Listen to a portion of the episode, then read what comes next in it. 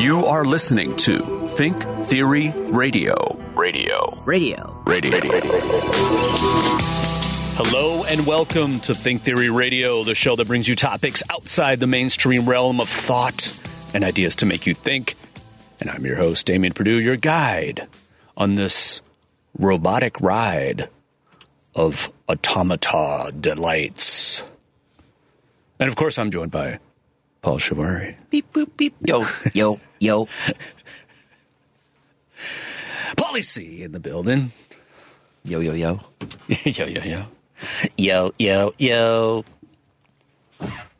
And today the C stands for compute. Does not compute. Oh, yes, does uh, not compute. does compute. It does compute. Does compute. And that's because today we're going to talk about our future robot overlords.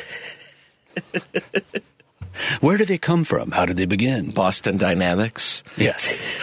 Skynet. uh, yeah, actually, we're going to talk about the past and the future of robotics. Why have humans always been fascinated with building automata or automatons to do our work for us? And it actually goes back thousands of years. Oh yeah, man. The Auton- Automatons and the GoBots have been fighting Yes. for. Oh wait, sorry, you're talking about something else. Because you know the GoBots came out before the Transformers. No kidding. Okay. They were the OGs. I uh, Although technically, the form of the Transformers were out before in Japan. They weren't Okay. called the Transformers. okay. This is right in my wheelhouse because those Yes. two shows were very popular when I was a little boy. And in a weird way, they I was actually. Transformers though. I mean, they were just cool. Like my friend had the one where you could like play tapes in it. oh, yeah. Yeah.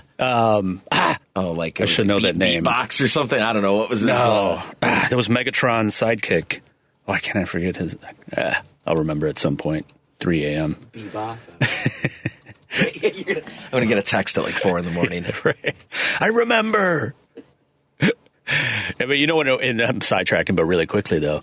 In a weird way, they come from GI Joes. So when they used to make GI Joes uh, back like in the 40s, they used to send over all the leftover parts to Japan after the war, and since uh, Japan was you know struggling with their economy, they started remaking them into these like robots, yeah.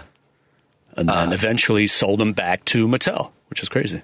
So here, here's to jog your memory if you if you can figure this out. The Transformer with the cassette tape.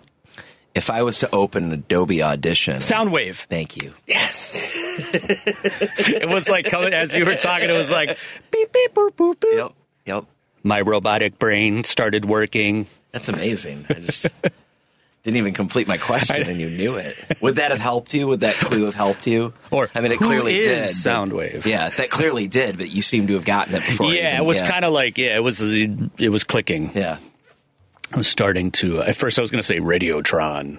Radio. I think that was actually that was a club in L.A. back in the eighties. Okay. Radiotron used to do a lot of hip hop stuff there.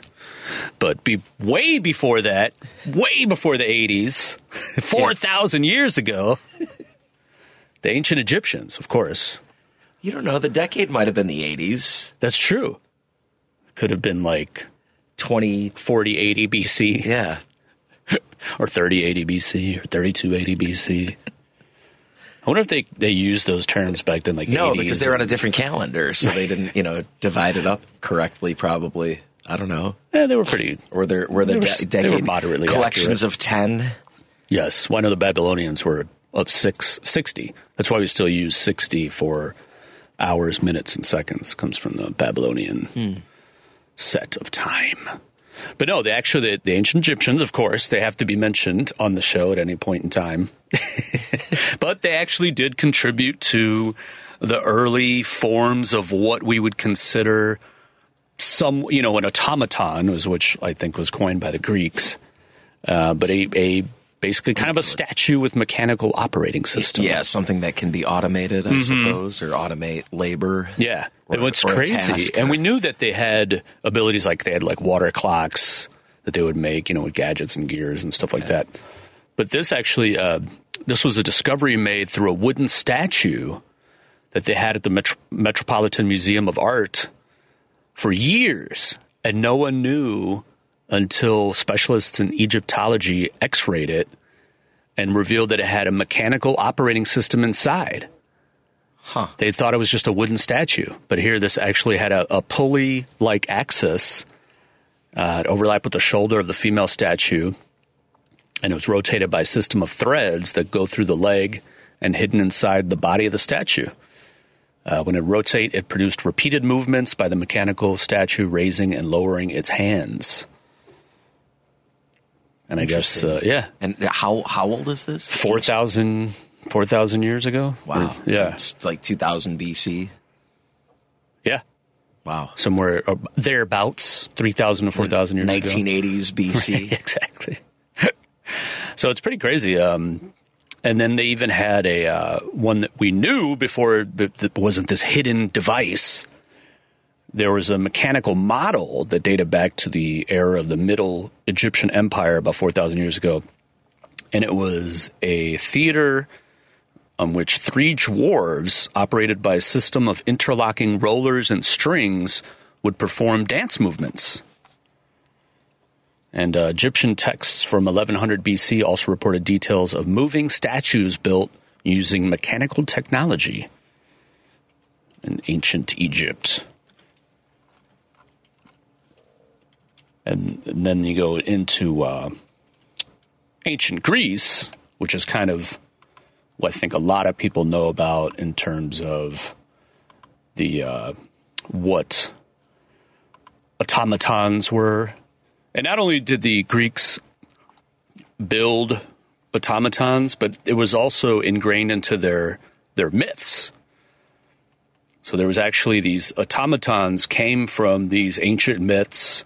Um, Homer writ, wrote wrote about them, and other authors. And there was uh, forged by the god Hephaestus, Hephaestus, or the hero Daedalus. And they had these different kind of uh, what you know, not specifically saying as a robot, but kind of like in a way because it was like these. One was a these horses or fire breathing horses that were cast out of bronze. or was a giant eagle cast out of bronze and singing maidens sculpted out of gold. And all these different weird kind of, but it was all you know, somewhat the you know non-human metal statues that would do the, the funny things. the bidding of gods and and of heroes. So I, I had uh, from the Coca Cola mu- Museum in Yeah. Atlanta. I had one of those things. It was like a Coca Cola can, and it had a mug on it. Okay. You put a penny or a coin in the mug, and you put the thing down, and it would go take a drink and pop your coin in its mouth. Oh yeah, Yeah. I remember those. Would that be the same vein? Yeah, pretty much. talking oh, about totally. here. Yeah, Okay. yeah. I mean, that's like that's That, pretty. that just jogged a memory too. I forgot I had that thing, but I was thoroughly entertained by that. Yeah. No, it does. I mean, uh, there was a Greek inventor, Ctesibius or Ctesibius, and they believe he's he's the founder of modern day automata around 280 BC. Uh, he started building water clocks that have moving figures like an owl, and the waterworks forced air into pipes to blow whistles, which essentially they, they say he built the first cuckoo clock Okay. and but there were other um, Greek inventors. One of the most famous is Archytas of Tarentum, and he actually built a steam-powered pigeon. Okay. Yeah, that would fly and Howard Pitt. What like what would it, would, do? It would so- fly and poop on chariots. Yeah, is the only thing pigeons do. I don't carry messages if they're trained. I don't, that probably way predates the carrier pigeon. Nor, nor, nor would Right. they have, uh, you know, a mechanical one at that. Yeah. no, but it's actually it's it's pretty ingenious. Um, he's inventor of what is known as the first autonomous volatile machine of antiquity, or the flying pigeon, or dove, if you prefer a more The flying pigeon just sounds lovely like term. a goofy like vehicle from uh, like a Disney movie from the '60s or something. Have you ever see know? Clash of the Titans, the '80s movie? No, I haven't. Uh, if you ever check it out, it's pretty good. But there's a mechanical owl Okay. in it that flies around and helps Hercules, I think, or somebody, one of the the heroes. But it's interesting because you you watch this movie and it's like ah they would never have anything like that, but actually they kind of did. Okay. It was a steam powered flying pigeon. It was highly advanced, you know, for this time, and it basically the structure resembled a bird. That's why they call it flying. It was built of wood, and this lightweight body was hollow and cylindrical in shape. It included wings projected out to either side and smaller wings in the rear. The front of the object was pointed like a bird's beak, and uh, the shape of the structure was very aerodynamic for you know maximum flying abilities. And the rear of the flying pigeon had an opening that led to the internal bladder. This opening was connected to a heated, airtight boiler. As the boiler created more and more steam, the pressure of the steam eventually exceeded the mechanical resistance of the connection, and the flying pigeon took flight. And the flight could continue for several hundred meters. And that was invented some, um, sometime between 400 and 350 BC. And some believe that was the first, considered the world's first robot, depending, you know. There's all And, kind of and like, who was this again? this was Archytas of Tarentum Okay, where's that? Where's where's Tarrant? in, in uh, Greece. Greece. Okay. Oh, no. Actually, it was in southern Italy. I was gonna say, Arca- it sounded a little ro- Roman there. yeah, Magna Graecia, which was, you know, it was part of Greece, but it was the Greece territory, Okay. the, the Greek kingdom, empire, whatever they called it, but was now southern Italy. Um, he was also a philosopher, mathematician, astronomer, statesman, and a strategist. And uh, there was also um, there was another Greek. I had this. Archytas of no, I don't. Yeah. No, there was also a. Uh, I have several other, but I know I found. I know I had another Greek one. I know Heron. Heron of Rhodes. I guess the island of Rhodes in Greece had all these like automatons. They have like big statues that would like greet people when they came. Okay. Yeah. And so like all these different kind of like statues, essentially kind of like what you're talking about with the you know with the Little Coke bottle. Yeah. yeah, except these would like pour drinks for people and do all these weird stuff. Okay. Um, where would you put a booby trap in the uh, robotics? Uh, you know, like uh, the cliche: "I'm deep in the jungle, and there's you know I trip on a wire and a bunch of spears get me." Oh, like, like- a trap with pointy things. I mean, that would be closes on me. mechanics. Yeah, I don't know. I, I'm, I guess I'm struggling with the the true definition. of Yeah. what makes it a robot? I mean, I guess it that's that's kind of that is kind of the question, you know, like what is considered a robot, you know. And we will get into more where the term of robot comes from and the and the modern robotics. But I feel that going back and talking about these automatons, I guess, if you want to not use the term robot, Okay, these automatons, okay, automatons goes back pretty far, and there's actually um, one of the most famous, who some consider the father of robotics, although he came later than Archytas, and uh, the other, what was his name, Ctesibius, and the other Greek Heron, and all these other Greek inventors. But a lot of it too, and, even in ancient Rome, they used to build a lot of these automatons. But there's so much of it that was destroyed because when like when Rome fell and you know Greece was already laid to waste, we'd lost a lot of their ingenious devices. So if you think about, I talked about on the show before the uh, There The wasn't like anybody that took uh, souvenirs along the way, you know, or things that got passed down. I don't know. Well, I don't know. The only thing that I know that we have, I mean, obviously there was that 4,000 year old Egyptian wooden statue, but there is the, which isn't a robot, but it uses similar technology, is the Antikythera mechanism, which I've talked about on the show before. It's that they consider it an ancient computer. It's 2,000 years old, but they found it in the early 1900s and they didn't even know what it was. They thought it was just a box because it was all mashed up and it was from a shipwreck. So it was just totally like in bad shape. And one day it cracked open and they saw these gears inside. Since then, they've scanned it with lasers and they've rebuilt several of them. But it's an ancient mechanism with all these different gears that would kind of do celestial movements and you could move it around, kind of predict where the sun's and you know sun and moon and all the planets are going to be and That's interesting. yeah so the the technology was there And these people had a lot of time. well i mean you didn't have to pay rent back then Was that nothing? I mean, we'll sit around your, you Maybe know, did, I don't your 35 year lifespan and just figure out what you're going to do with yourself. well that's the thing you know you, you didn't have a long time to go so you, you came with some stuff yeah. Not a lot of jobs available. modern humans were too lazy we're like ah we'll be living till we're like 80 we can do whatever we want raise some sheep and whittle. Yeah. These guys are like, no, I gotta invent the most advanced machine ever.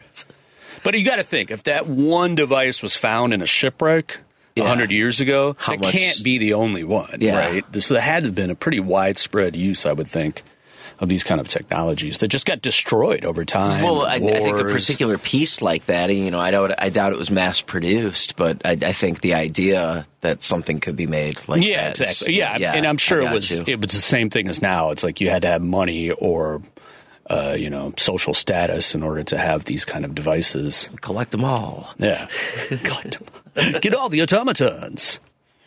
But in the uh, 12th century, there was a Muslim inventor named uh, Ismail al Jazari, who's considered the father of robotics due to he had this groundbreaking work in automata, these self opera. I just like that word. I don't know. Automata. Automata. and yeah, he did a lot of uh, interesting what would you call it? Self-operating machine. So i guess if you wanted we were ta- you're asking like what a robot would be like a self-operating machine. Okay. and yeah he had um I'm trying to find he made a peacock fountain which was a sophisticated hand washing device featuring humanoid automata which offered soap and towels. It's like running like a, a Hilton or a Holiday Inn here. Yeah. Well, the, the, like I said, these were, well, you know, even back then you had to have money to have cool things, right? Yeah. So these devices were pretty much designed for, you know, as luxurious playthings for Yeah. the wealthy. I got you. Um, he also developed practical machines, though, that did benefit ordinary people, such as water drawing contraptions that farmers relied on for centuries. And uh, he was born in 1136 in the region of Mesopotamia, and he was employed as a chief engineer at the Artukid Palace in modern day Turkey. And after a 25 year period of innovation and inventions, he actually compiled a catalog of his inventions in 1206, which is considered one of the most important mechanical engineering texts of the medieval Islamic world. And that, uh, that book is known as the Book of Knowledge of Ingenious Mechanical Devices. And it provides detailed diagrams and vibrant illustrations that shows the inner workings of his creations. He had a water powered mechanism for a perpetual flute. He had uh, the book actually describes over 50 mechanical devices, including automata, water clocks, fountains, musical instruments, and various musical contraptions. He had uh, there was a drawing of a driver from the elephant clock, which showed how the arms could be attached. And I guess it is uh, it's housed in the Top, Topkapi Saria Sari Museum in Istanbul.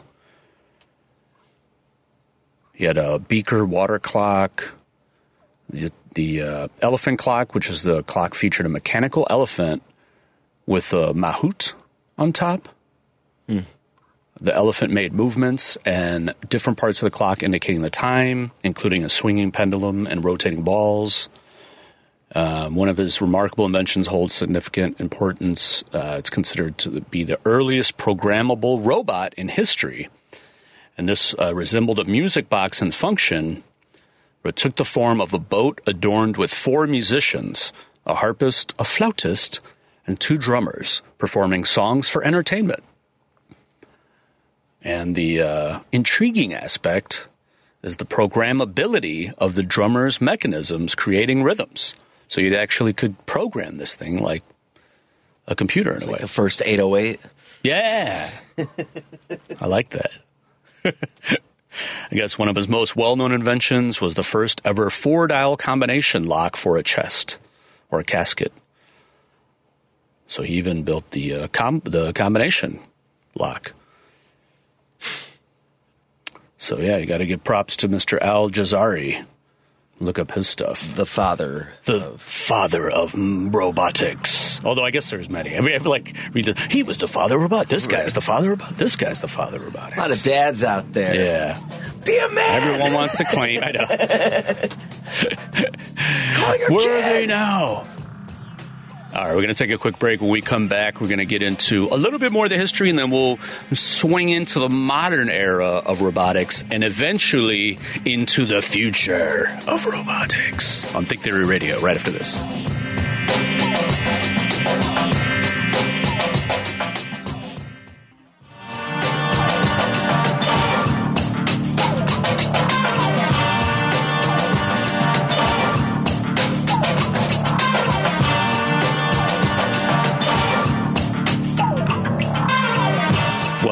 To Think Theory Radio. This is Damien.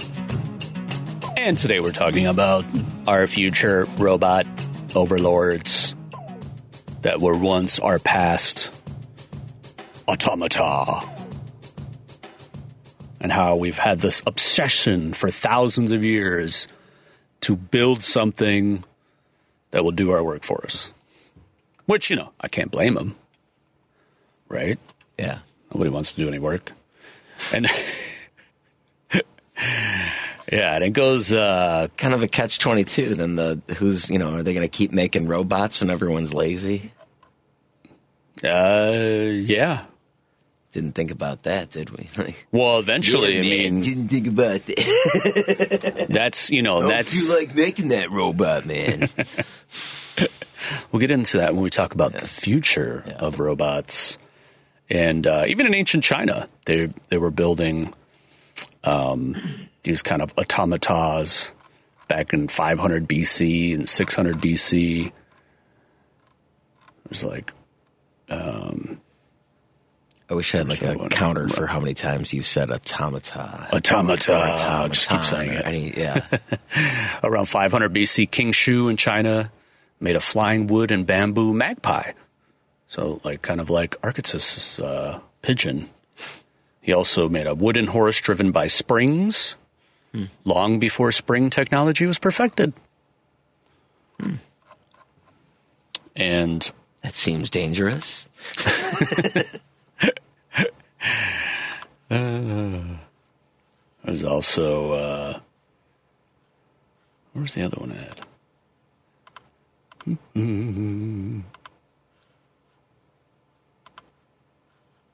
Oh, here we go. Now I got I have uh, seven of the earliest robots and automatons. I didn't say automata that time, so it's this just like- automatons. The de- definitive seven or whatever, or is this just like, yeah, the seven at greatest time, like seven of all time. the oldest known ones. No, it's just, just like a list of just random old old robots. automatons, yeah, old robots. Old robots, like- old It's robots. like the, the Hall of Fame. This is like uh, the Hall of Fame. this is like your man. Ty Cobbs and your your Honus Wagner. Yo, can you give me your top seven Yeah, yeah it's Cy Young robots, here. bro? Yeah, Uh, bef- the legends of the game. it's true. It's pretty much what it is. Yeah. Uh, before we do that, though, let's take a phone call real quick. We got Jim. Jim in Chicago. What's going on, Jim? Hi, guys. I don't know the first thing about engineering, but it seems to me they either use it to dig something or or build a mound higher than they are. You know, higher than they're five foot eight. They want something higher than five foot 8 Mm-hmm. And that was probably the first time that you know they decided. I mean, you know, have you ever been, you've been in the Coliseum in Rome? Know if you've been there. uh, I have not. you know, I want to go. but- yeah, it's but in engineering marvel. I mean, they actually had uh, water come in. They had boats floating Mhm. around. They they had pulleys and so on and so forth. But it, is it? I'd say like, if we were in an engineering class, I wonder where we start at. Would we start at the very beginning of when man endeavored to uh, to uh, make work uh, less uh, tedious? What do you think? Yeah. guys? I don't know. Yeah, I think so. I mean, I think it's. I, I think that's that's probably part of it. It's, it has to be part of it. Oh, for sure. Uh, if if it isn't greed, you know, is it, you know, like greed to take over, where you, you know, you just uh, like the coal mining uh, industry that just ruined so much land. But anyway, guys, engineering is fascinating to me, but I don't know the first thing about this telescope. Is fascinating. This new telescope they have, this James Oh, yeah, the James James Webb. Webb. hmm Oh, I was watching that. and he talk about engineering at its uh, best. Incredible amazing, amount of yeah. engineering there. Yeah, it is. Anyway, guys, thanks so much. You guys have I a good week. no, Thank you. thanks, Jim. Yeah, no, I definitely think it's it was about making work less. T- I mean, I think that's all. You know, like these kind of mechan. It's why mechanics evolved. You know, or came around. Same thing with engineering. It's all about kind of how do we make this ability, you know, for us to do something less tedious, but also bigger, more complex.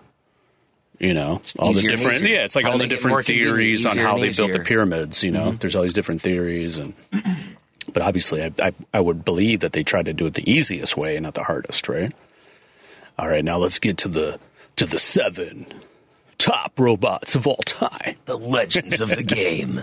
at least in antiquity because there's a whole new a whole new batch this is the old school Yeah. at number seven so da vinci of course you know da vinci had to get up in the robot game Oh yeah.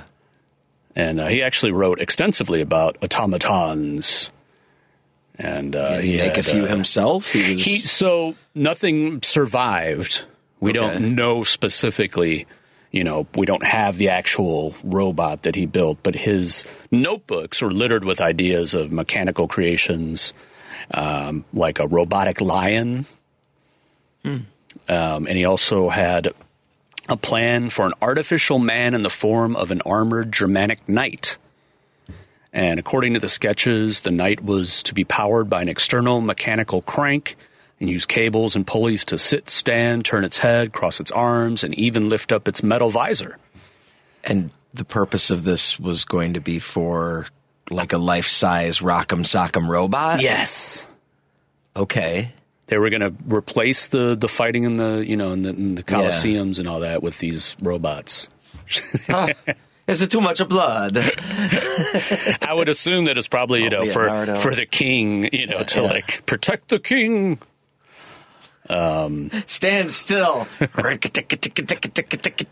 But we don't know if he ever actually got to build it. They they think that he might have built a prototype in 1495 uh, while working under the patronage of the Duke of Milan. So he's going to build it for the Duke, not the King.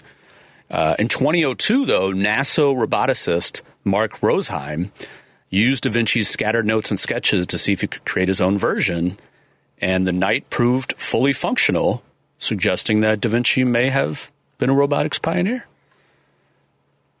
And then at number six, Number six. Vaucanson's digesting duck. That's what we need, Vaucanson's digesting duck. Vaucanson's digesting duck. which could pick up grain, digest it, and expel it. Okay. it was in the 1730s. Sorry. Just some sound. It's just like a strange thing. Like, I'm going to invent a duck that can digest. Yeah. Like, what? Are you sure that's what you want to spend your time on? Uh, 1730s French inventor Jacques Jacques Jacques de Vaucanson. de Vaucanson. Is a French. French. Yes, he's French. yeah.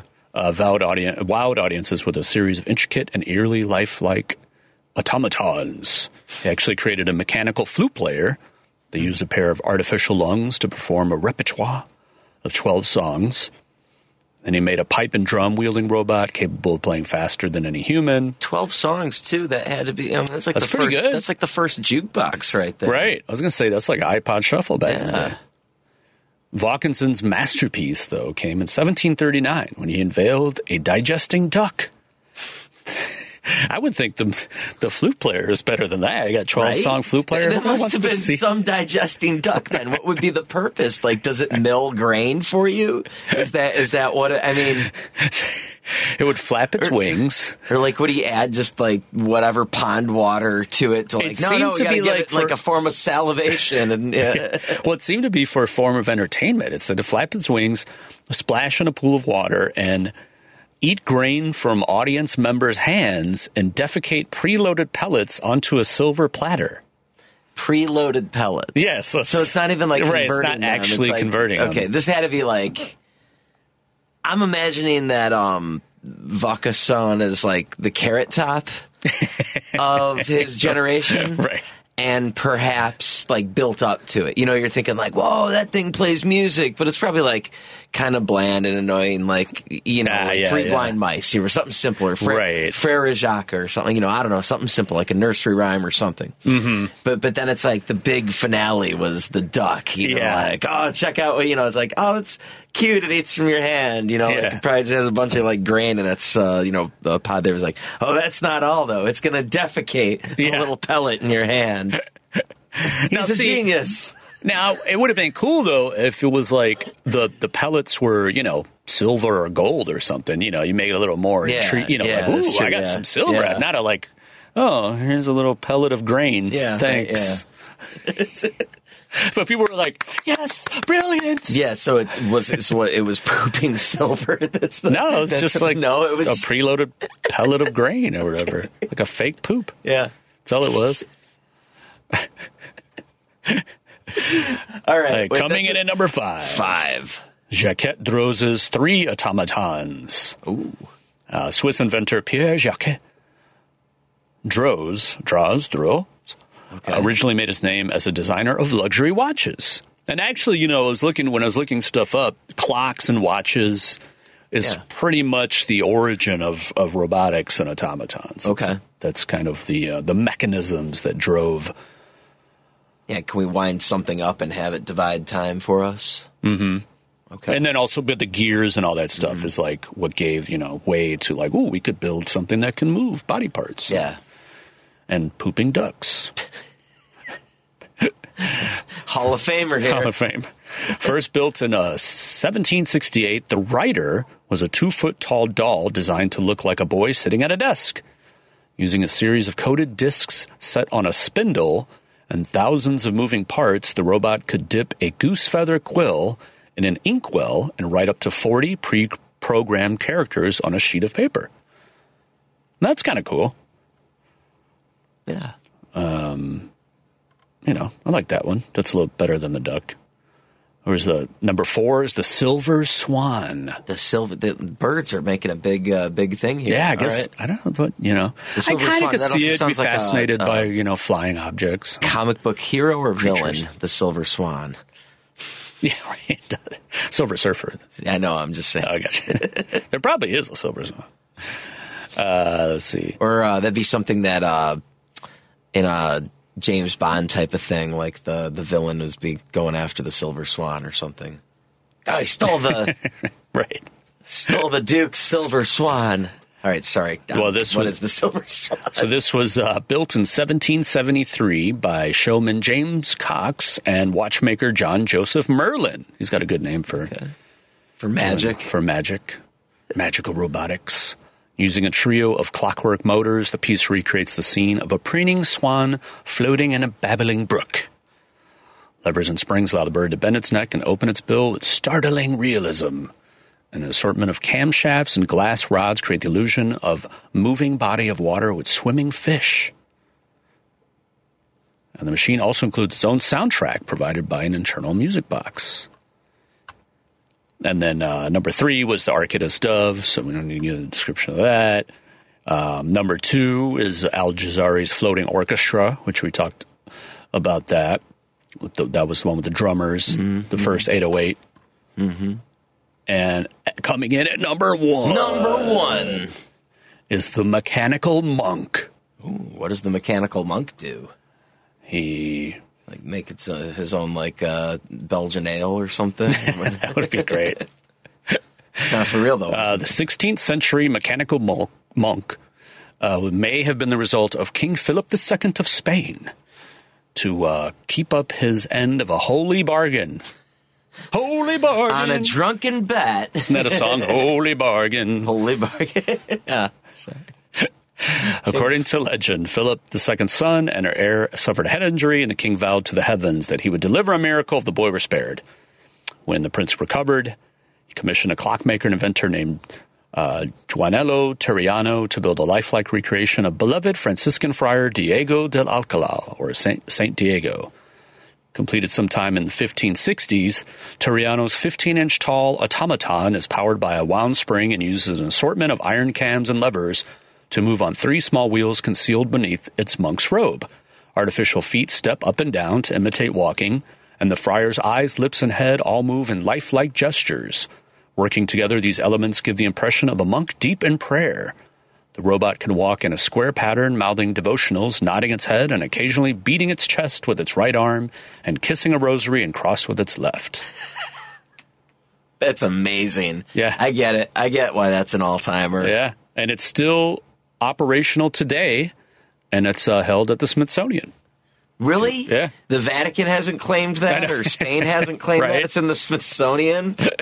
Well, you got to think if the Smithsonian has that, then what does the Vatican have? What kind of automatons do they have hiding in there? No room in our museum. Yeah, that's the that's funny. They have all. They probably have all those Greek ones that we don't know about. Mm-hmm. Just holding them Yeah, down. they say it they're got deep in their down. basements of Yeah. the Vatican City. You know, they're the most gold in the world. Is the Vatican? I believe it. What, like they spent it? They're spending all that gold Yeah, they right. acquired over the years? Yeah. The whole the, the the whole place is built from gold. It's probably sitting deep in a basement somewhere, waiting for Tom Hanks to find it. There you go. Or Nicolas Cage. Yeah. All right. Uh, before we get into the modern era, we're going to take a quick break. We'll come back and talk about where does the term robot come from? What was the first modern robots, and what is the future of robotics? On Think Theory Radio, right after this.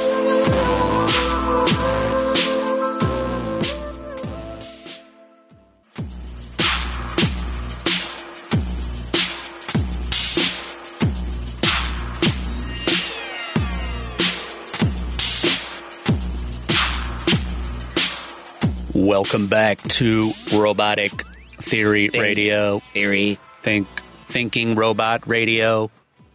Think Theory Robot. Think theory robot. Okay, I gotcha. And uh, if you're just tuning in, we're talking about robots, past and future, and the present. Uh, before we take a phone call, let's.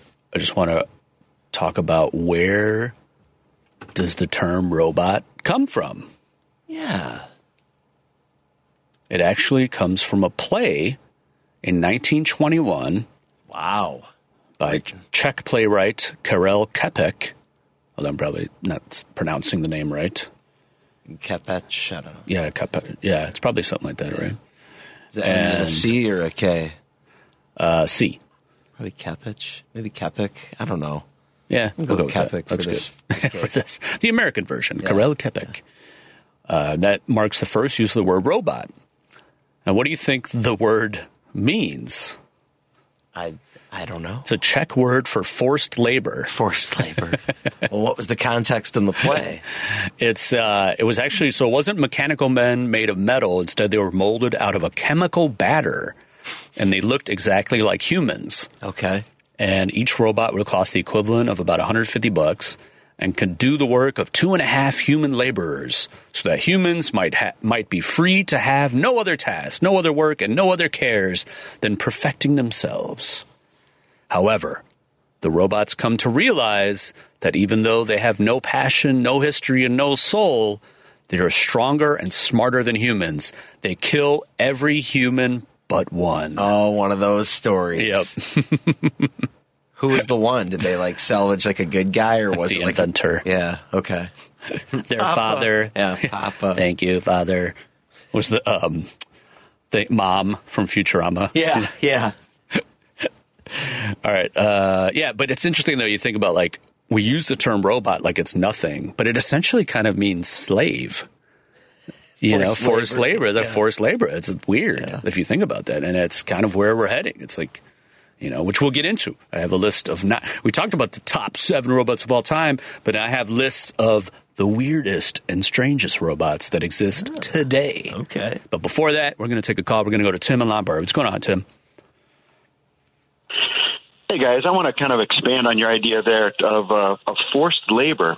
I, have a- I thought I want to put forward forward uh, to you guys. I've basically over over you know the like thousands and thousands of years, humans enslaved other humans. Right? We were mm-hmm. very bad, horrible people. We we had slaves, and then we made a change in the 1800s. We found a new slave. It was called carbon mm. and we used carbon to be our slave, and we automated all these processes that we had our human slaves doing, and it allowed us to be more civilized. We finally could use we had a we had a different slave. We used an element. Mm-hmm. I'm going to put forth I'm going to put forth this idea. Next evolution in in in human in humankind is we have we had the carbon slave.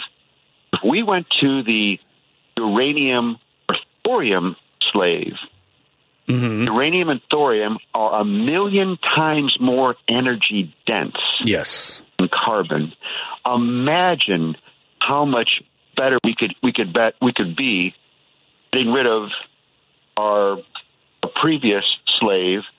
If if we you know, if we have no energy, we'll go. We will revert back to being terrible, horrible people. We keep evolving and becoming better Yeah. we could we, we could go to the next evolution and even have an even a better uh, energy based slave as opposed to a material based slave. All right. Yeah, I mean, I, I like the uh, the concept that you're pushing. I'm not totally opposed to uh, nuclear energy, if, especially if it's in, the, in thorium and these kind of less waste producing elements. Um, but yeah, I, we'll get see. We'll see. That, that's the idea. You know, we All right. we we had the old slaves, then we had better slaves, and we can have even better slaves that don't enslave us. Yeah. Yeah, I mean, well, yeah, that's Got to good be- adapt. Yeah. Got right. Yeah. All right. Yeah. Thanks for A the great call. show, guys. Thanks, Tim. Thanks.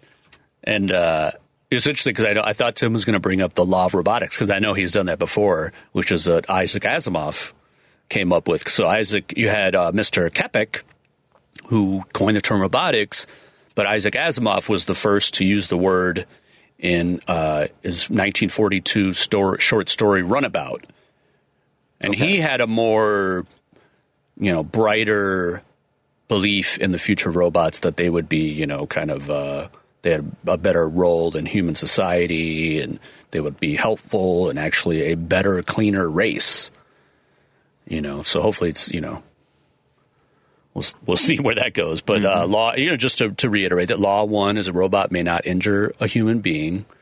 Uh, law two, a robot must obey orders given to it by human beings. And law three, a robot must protect its own existence as long as such protection does not conflict with the first or second law.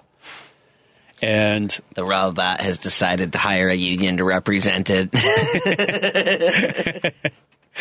which actually that one AI, that Google AI that like supposedly became sentient, wanted to hire a lawyer. We You know, if need it's- representation. Right. If it's an American robot, they're definitely getting a lawyer. They're going to sue. You know, it's all we're all about lawsuits.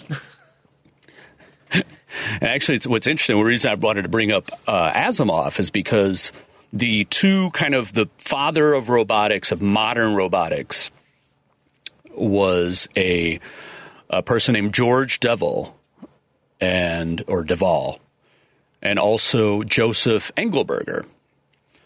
Now, they met at a cocktail party where they actually discussed Isaac Asimov's robot philosophies. And Devil, uh, Deval at the time had a patent pending programmed article transfer device. So Engelberg, Engelberger identified the device as a robot, the first ever, and conceived of how it could be used in manufacturing, in particular to perform jobs dangerous to humans and uh, they forged a historic partnership. Engelberger began working with Duvall to get his robotic device developed. In 1957, Engelberger convinced Norman Schafler, CEO of Condec Corporation, the parent company of Consolidated Controls, to uh, start and finance the development of Duvall's invention. By 1959, the first robot prototype was developed, the Unimate number 001. And Engelberger immediately set out to convince top American manufacturers in the automotive industry of its benefits. General Motors was the first one to take interest, installing it on its production line, and on and on it went. In 1961, they got a patent, and then uh, Engelberger established Unimation Incorporated and began building all these robots. and actually, in 1966, he went on the uh, Tonight Show with Johnny Carson, where he led the Unimate number 001 to do a few parlor tricks. And uh, same year, he introduced the Japanese to robotics and a strong presentation in Japan, and that led to the development of the Asian robotics market. Dun dun dun dun. So now that kind of brings us to the present time.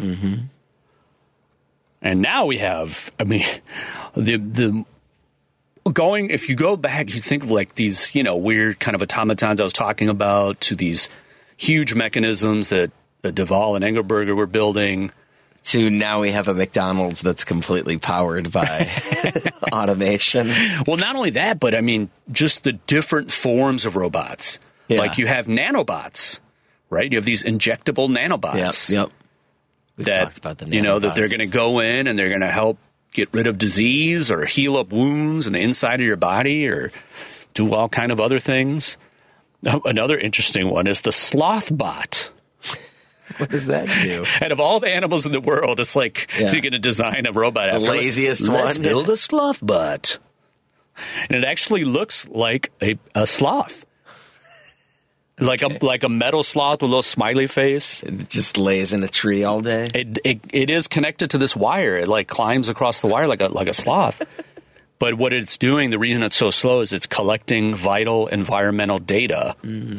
Such as temperature and carbon dioxide levels uh, at the So Atlanta. it needs to be a sloth. It's just chilling. I Yeah. gotcha. Okay. It's got to take its time. Good for you, little robot. It's at the Atlanta Botanical Garden in uh, Georgia.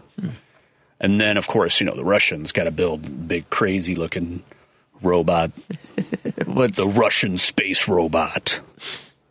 what's the Russian space? Well, robot? originally it was intended to uh, as a rescue robot for emergencies, but the the human robot, humanoid robot Fedor, or Final Experimental Demonstration Object Research, I think I've heard about this guy. he was co-opted by Roscosmos, the uh, Russian space agency, in 2019.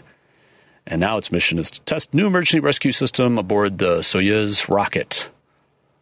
And this one actually looks like like a robot out of a 1980s, Yeah. like the you know the bad guy robot. In every movie, Yeah. It, like doesn't smile. Right. And then uh, the Indian Space Research Organization actually built a half humanoid space robot.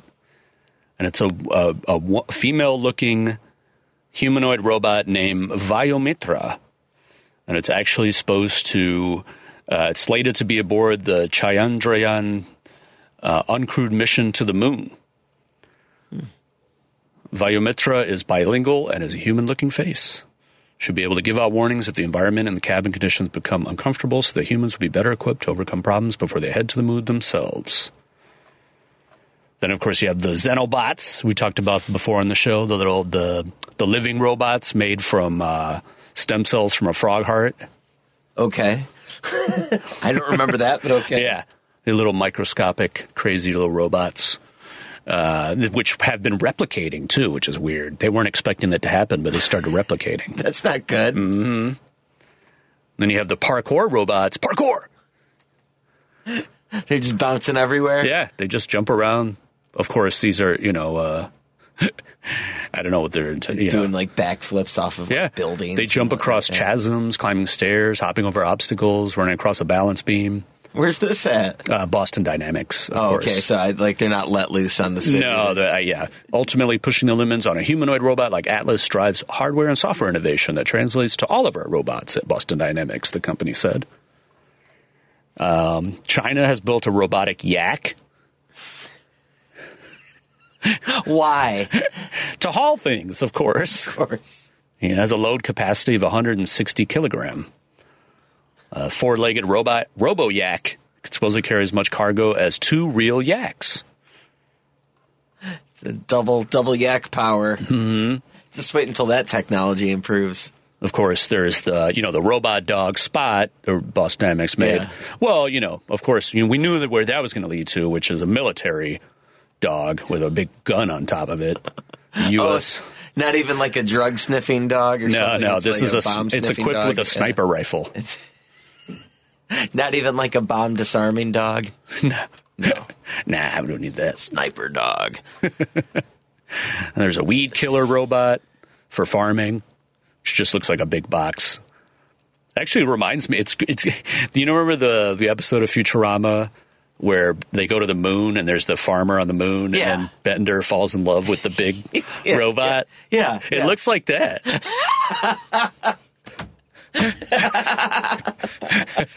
Didn't like only like a sound when it backed up or something like that. Beep, beep. And here's a good segue going from Futurama. There's a, also a robot comedian. His name is John. Oh, I was. Um, No, it's it's it actually is a robot. but I was trying to think what would be the, like the uh, the comedian, uh, you know, robot comedian name. You know. Oh, yeah. like uh, I don't you know. know George Carlbot or Yeah, they should have. You know, you know, yeah. It's just John. John. and not even with an H. J O N. But he's toured comedy clubs in California and Oregon. Okay. Yeah. and then uh, let's see, where there's a snake bot, the ACM R5. It can crawl around on dry ground or swim through water. It's an amphibious bot created by Japanese company Hibot.